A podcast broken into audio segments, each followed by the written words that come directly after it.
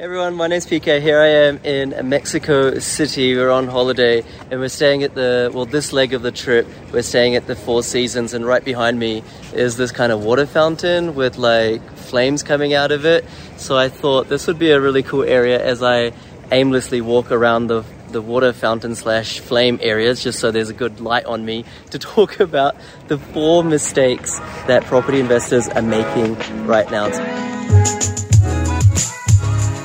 Welcome to the Aus Property Investment Mastery Podcast. My name is PK and I help busy people build passive income by buying top 5% growth and cash flow property and build a portfolio using data without wasting months doing research, spending weekends at inspection or catching flights, or dropping ten to twenty thousand dollars on buyers agents every single time. So if you're confused, lack confidence, and just overwhelmed with all the information and marketing misinformation available online and don't know where to start, then this show is for you. All right, so the first uh, mistake that property investors are making right now is actually thinking that there's another boom on the way. You know, a lot of people have missed out on the last property boom, maybe the property boom before the COVID property boom, maybe the boom before the 2014 2017 property boom and you're like I don't want to miss out again I just want to get in because right now prices are rising everywhere okay and that is such a big mistake because that means that you're making a long-term decision based on a short-term emotion. My view based on the data is that there's no property boom coming. That doesn't mean all pra- places aren't going to continue to rise but i don't think any or many places will continue to rise at a city level by 20% next year or, or 30% next year. So if you're sort of thinking, oh, um, I, I, don't want to miss out, let me just hire a buyer's agent, let me just do a course, let me just buy anything without any education, without any professional help, just kind of think twice about that, right? It might, might not be the best idea. Uh, that's honestly my honest opinion. The second mistake that I feel that property investors are making right now is they are investing in locations that have grown too much already. Okay, there's so many locations around Australia, like places like Brisbane, Adelaide, which are still hot spots, quote unquote, but they've already grown by like 70%. And a lot of these property investors are like, well, they've gone up so much in the last boom. Sure, there's been a bit of a dip, a correction, but they've gone up so much that means that they must continue to go up. Okay, and that's really a rookie error. You know, the, the biggest limitation on future growth is past growth because there's only so much um, that in the short term uh, a suburb can sustain because at some point it becomes really unaffordable for the local population to to afford that property price as it goes up in the short term. So please, please, please, when you're buying a property, try to make sure that it's not you know, hasn't gone up by 70%, 80%, sometimes even 90% in the last three years, four years. Try to buy something that has gone up less, significantly less than that. That's a really important metric that I don't think anyone talks about, much less professionals, because they're like, well, we're making bank. Let's just get people into these suburbs that they think is good and it's an easy sell, right? Because it's rising right now. Uh, that's the second mistake. The third mistake that I think people are making right now, and I saw this on the Facebook group, um, that I run Australian Property Mastery with PK is people are like, well, now property prices can't sustainably grow because they've already boomed so many times and the divide between wage growth and house price growth has become so decoupled that at some point there has to be a massive, massive crash.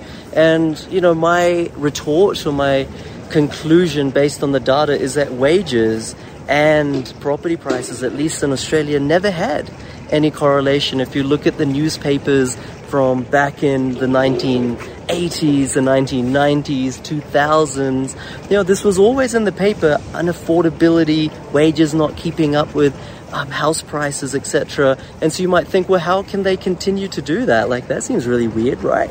Well, the reason house prices can continue to go up despite wages not keeping pace is because of fiat currency, okay? Our currency in these days is not really pegged to anything meaningful like gold. Okay, so every time there's an economic downturn, there's money printing, there's more M1, M2, there's more money supply put in by the central banks, by the governments, and because of that, more currency in the system, there's what we call currency debasement.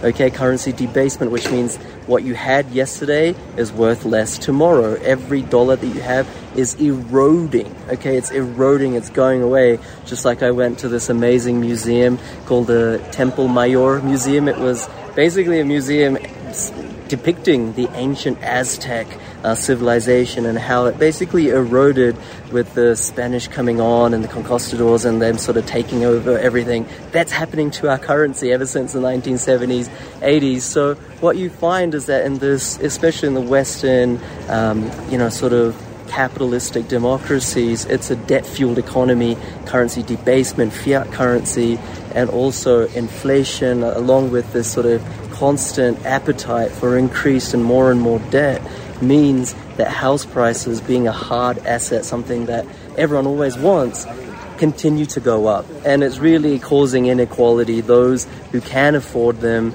and have them, they are the ones who prosper. Those who don't have them, it becomes further and further out of reach. But that doesn't mean that house prices ever go down because right now, this is getting a bit technical for being on holiday right now, but right now in Australia, what we have is not a normal distribution curve in terms of equality in terms of there's some people poor, some people rich, most people in the middle class. Right now it's upside down.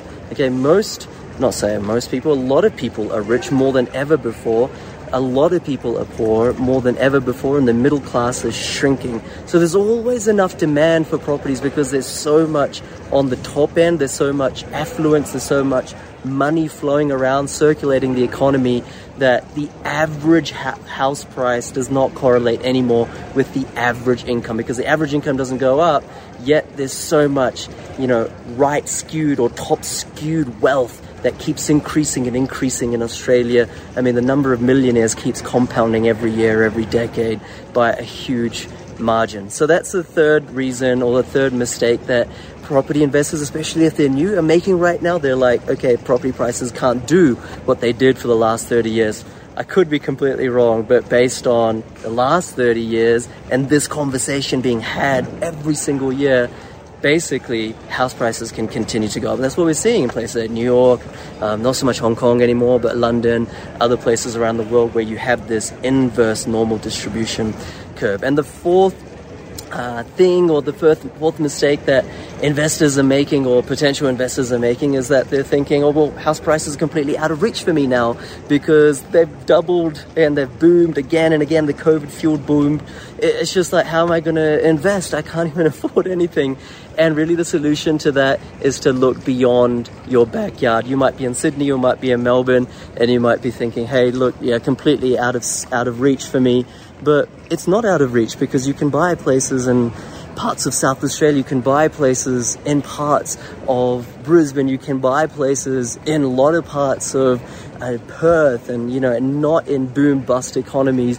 You can buy in hundreds of suburbs right now for under $500,000, for under $600,000, for under $700,000. So don't think it's out of reach. Don't put it to the sideline. Don't think real estate investing is an archaic investment strategy for financial freedom in Australia just because property prices have gone up so much. They have, but there's always ones that were, you know, 200,000 that are now 300,000, that were 300,000 that are now 400,000. Try to find those affordable properties. They are definitely existing right now. I just did a loop for no apparent reason. My arms are hurting a little bit now. It's about 7 p.m. Uh, we just had a great uh, couple of days. We stayed at a place called Las Estacas, which is like a meditation retreat. We, we did that on the weekend. Um, just, I think it's about three hours south, uh, south? No, yes, three hours south of Mexico City. That was so beautiful. It's like a beautiful river that's about five, ten meters deep, and you can actually see to the bottom of, of the water of the river because it's so crystal clear. And it was just amazing. And so, yeah, those are the four mistakes. Thanks for tuning in. Hopefully that, that brought you some value, and let me know if you did. Thanks, guys. My name's PK. Take care. Bye.